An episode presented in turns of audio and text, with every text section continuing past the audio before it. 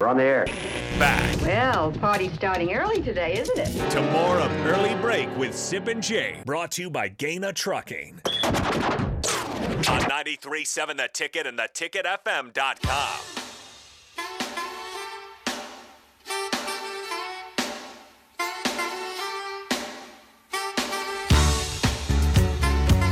I don't know if people expected on December 13th, 2022, for Nebraska to have the same record in basketball as Creighton, but here we are. Both teams at 6 and 5. We're joined now by Husker Line's Robin Washington. Before we get to Nebraska, Robin, I mean Creighton basketball. We don't we don't talk much Creighton hoops ever on this show because you know? It's jealousy, envy factor. But they've lost five straight games. I know you don't watch a lot of Creighton yourself, but Robin, how, how do you explain a team that had Final Four aspirations before the year and for the first six games, losing five straight, now sitting at six and five after a loss to Arizona State last night? Robin. I think they overscheduled.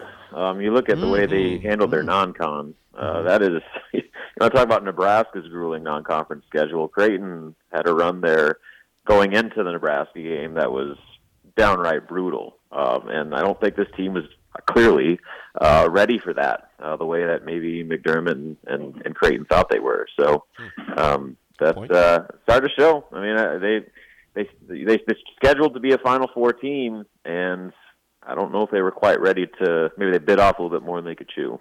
Yeah, and Kalkbrenner's been hurt the last two games. Hasn't played the last two games, Rob. And that you take that big seven footer out, they look a little different. He's averaging sixteen a game, by the way.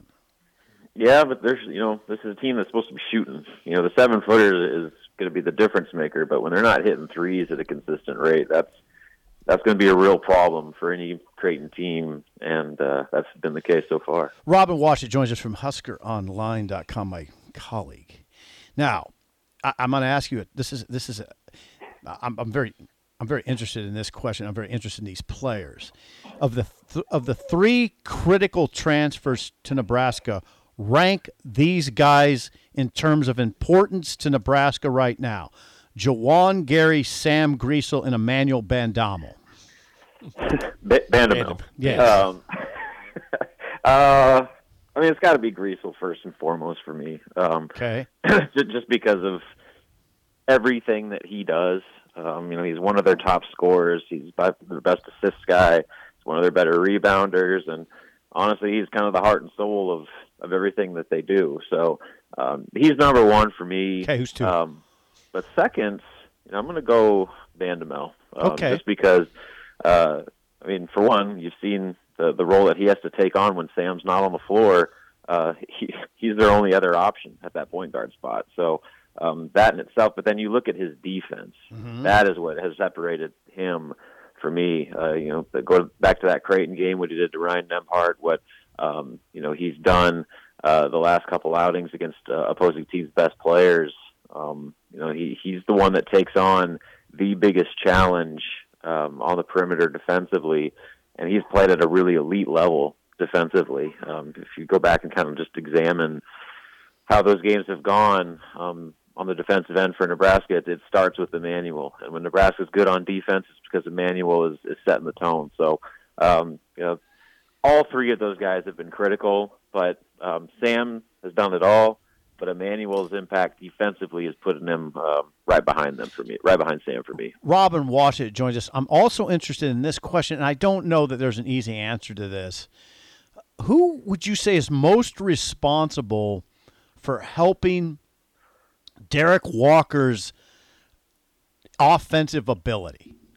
Because I, I mean, he's turned into a, a formidable offensive player before our eyes. How, it, now that's two coaching staffs, though, right? Yeah.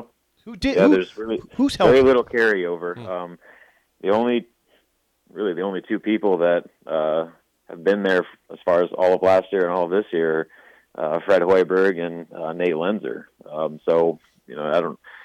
I think there's not one player that you can say or coach or Right. teammate that you can say that's the reason why Derek's done. it. I think you just got to put it on Derek. Yeah. Where, Okay. um, you know, he's he's developed himself into uh, the player that he is. When he came here as a transfer from Tennessee, he was he was not this type of player. Uh-uh. Um, he was averaging three points a game at Tennessee, and so like for him to evolve into this, um, is a real credit um, to him and uh, learning how to play a style of basketball that um, has been extremely efficient and extremely productive.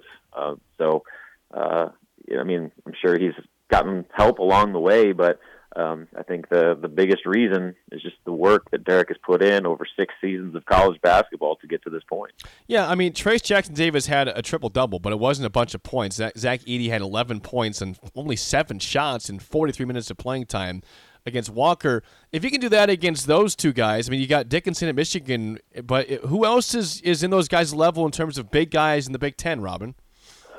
Uh, nobody. I mean, yeah. those guys are all Americans, and so you know it's going to be a drop off the rest of the way after those two. Um, so, I mean, yeah, there's going to be good big men out there, but uh, there's not going to be anybody like Zach Edey. There's not going to be uh, anybody as overall productive as Trayce Jackson Davis, and so it's been Derek Walker. I mean, he's he's done a he's been a big part of slowing those guys down, but the way Nebraska has defended those two players in particular has been a total team effort. Um, you know, I thought it was interesting. Matt Painter was almost like upset with the way that Nebraska defended Zach Edey, where they kind of like face guarded him, and he he said it was borderline illegal what Nebraska was doing. Well, the, the refs let him play that way, and they were almost able to, um, or what they were able to have Edey uh, have his worst game of the season offensively. So, um, you know, I, it's Derek is, is starts that conversation, but um, the way Nebraska has been able to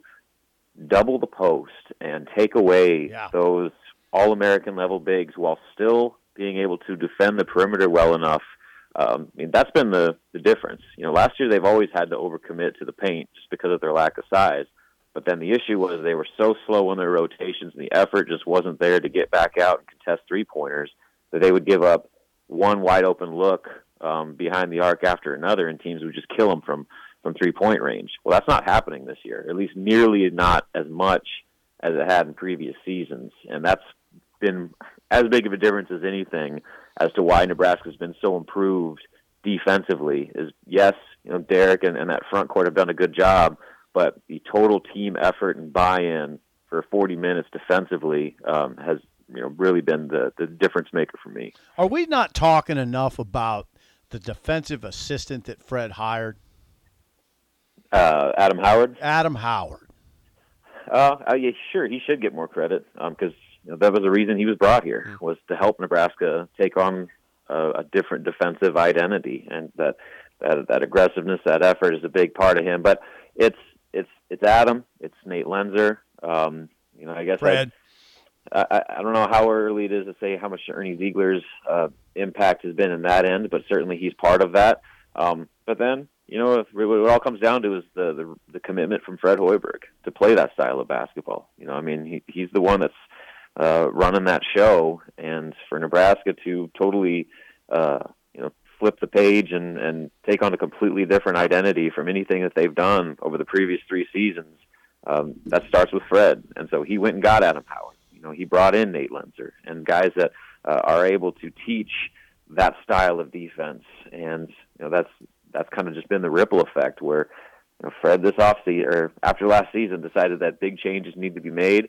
And to his credit, he went out and, and made not just changes, but the right changes and brought in guys, coaches, and players that have they been able to, um, you know, take on an identity that's that's been pretty darn successful so far.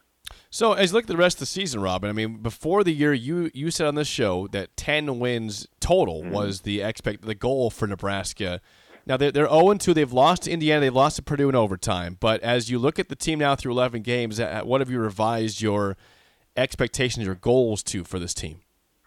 I mean, certainly it's it's a higher ceiling now, um, just with the way that they've played um, over the stretch of those games. Yeah, their their record is, you know, they're, they're six and five, but they've been really darn close in a few of those games, and arguably should even have a better record than they do. Um, but what I worry about still is just the totality of the season.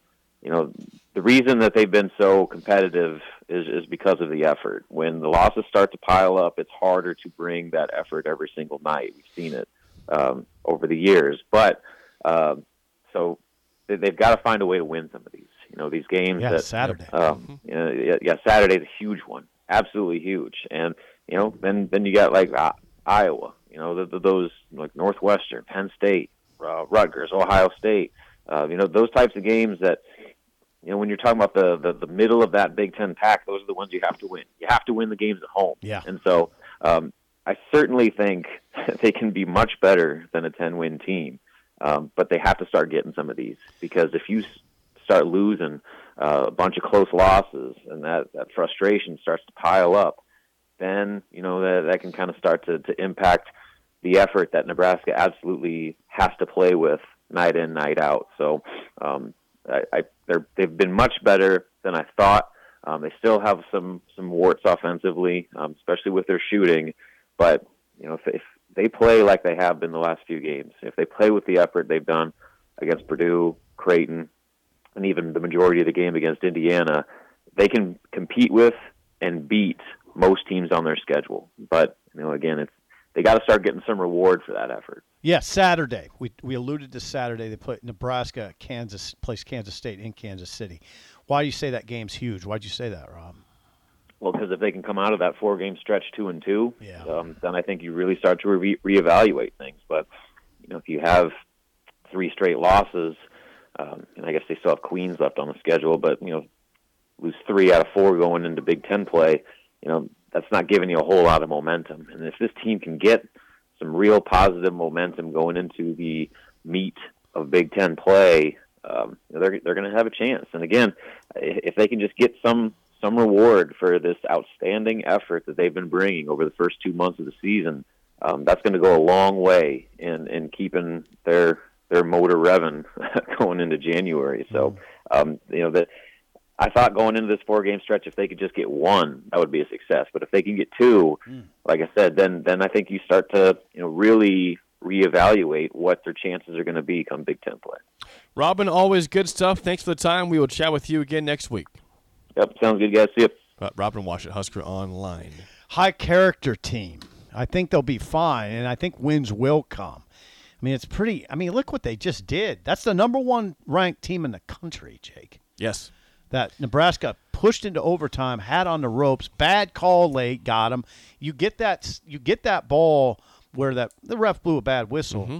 You get that ball, you're you're probably on a you, you got numbers on the break and you're going up by one and and you're With probably at that point in eight seconds to yeah, go, right? Yeah.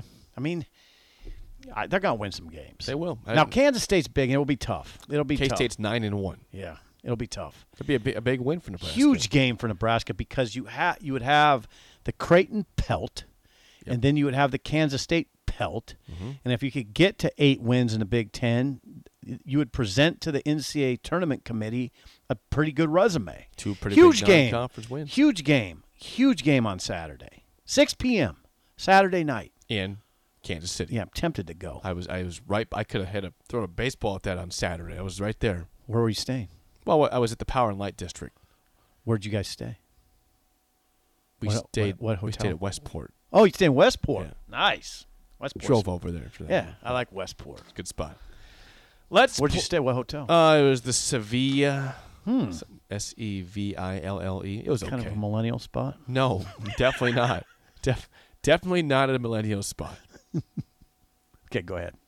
Let's play the game show. Give us a call right now at 464 5685. Your chance to win a business box of bagels to Bagels and Joe. You somehow won yesterday despite being down zero to negative one. You just flexed the camera there. That was that was untoward. That was weird. was it was it weird? A Untoward. little, little different. Uh, today's topic is colleges of all-time great NFL quarterbacks.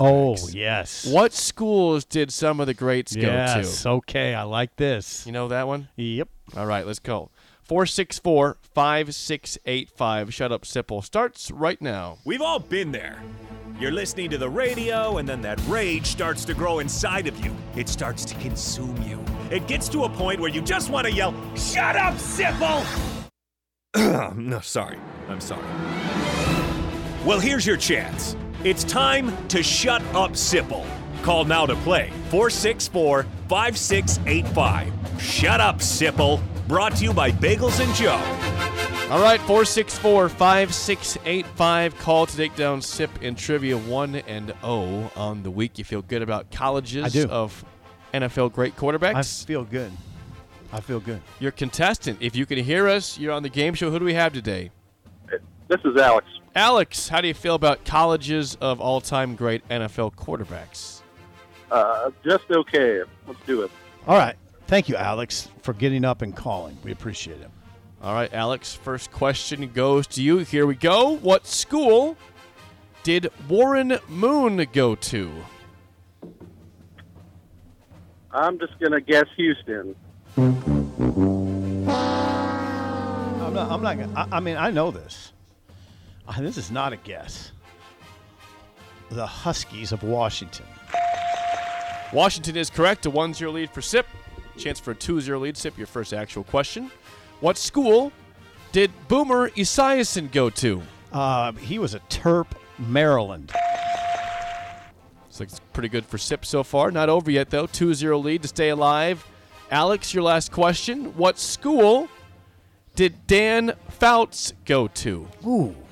That's, Oh. um, Dan Faust. Um, how about Michigan State? He was an Oregon Duck. Yes, he was. Longtime Yes, he Charger, was. Oregon Duck in college. Would have had that. Alex, we'll get you a bag on the coffee. Thanks for calling in and call in down the road. All right, thank thanks. Thank you, 2 Alex. 0 start the week once again. It's just become a tradition. 2 0 is how you start the week. I was locked in. I was Want locked your in. last questions here? Yes. Okay, you, so you would have had Oregon. Oregon. No yeah. hesitation. No hesitation. No hesitation. Did you watch him in Oregon on, co- on, on Uh, TV? I no, I don't think so. okay. So I'll give you a three there. All right, for the 4 0 win, you've already won the game. What school did Terry Bradshaw go to?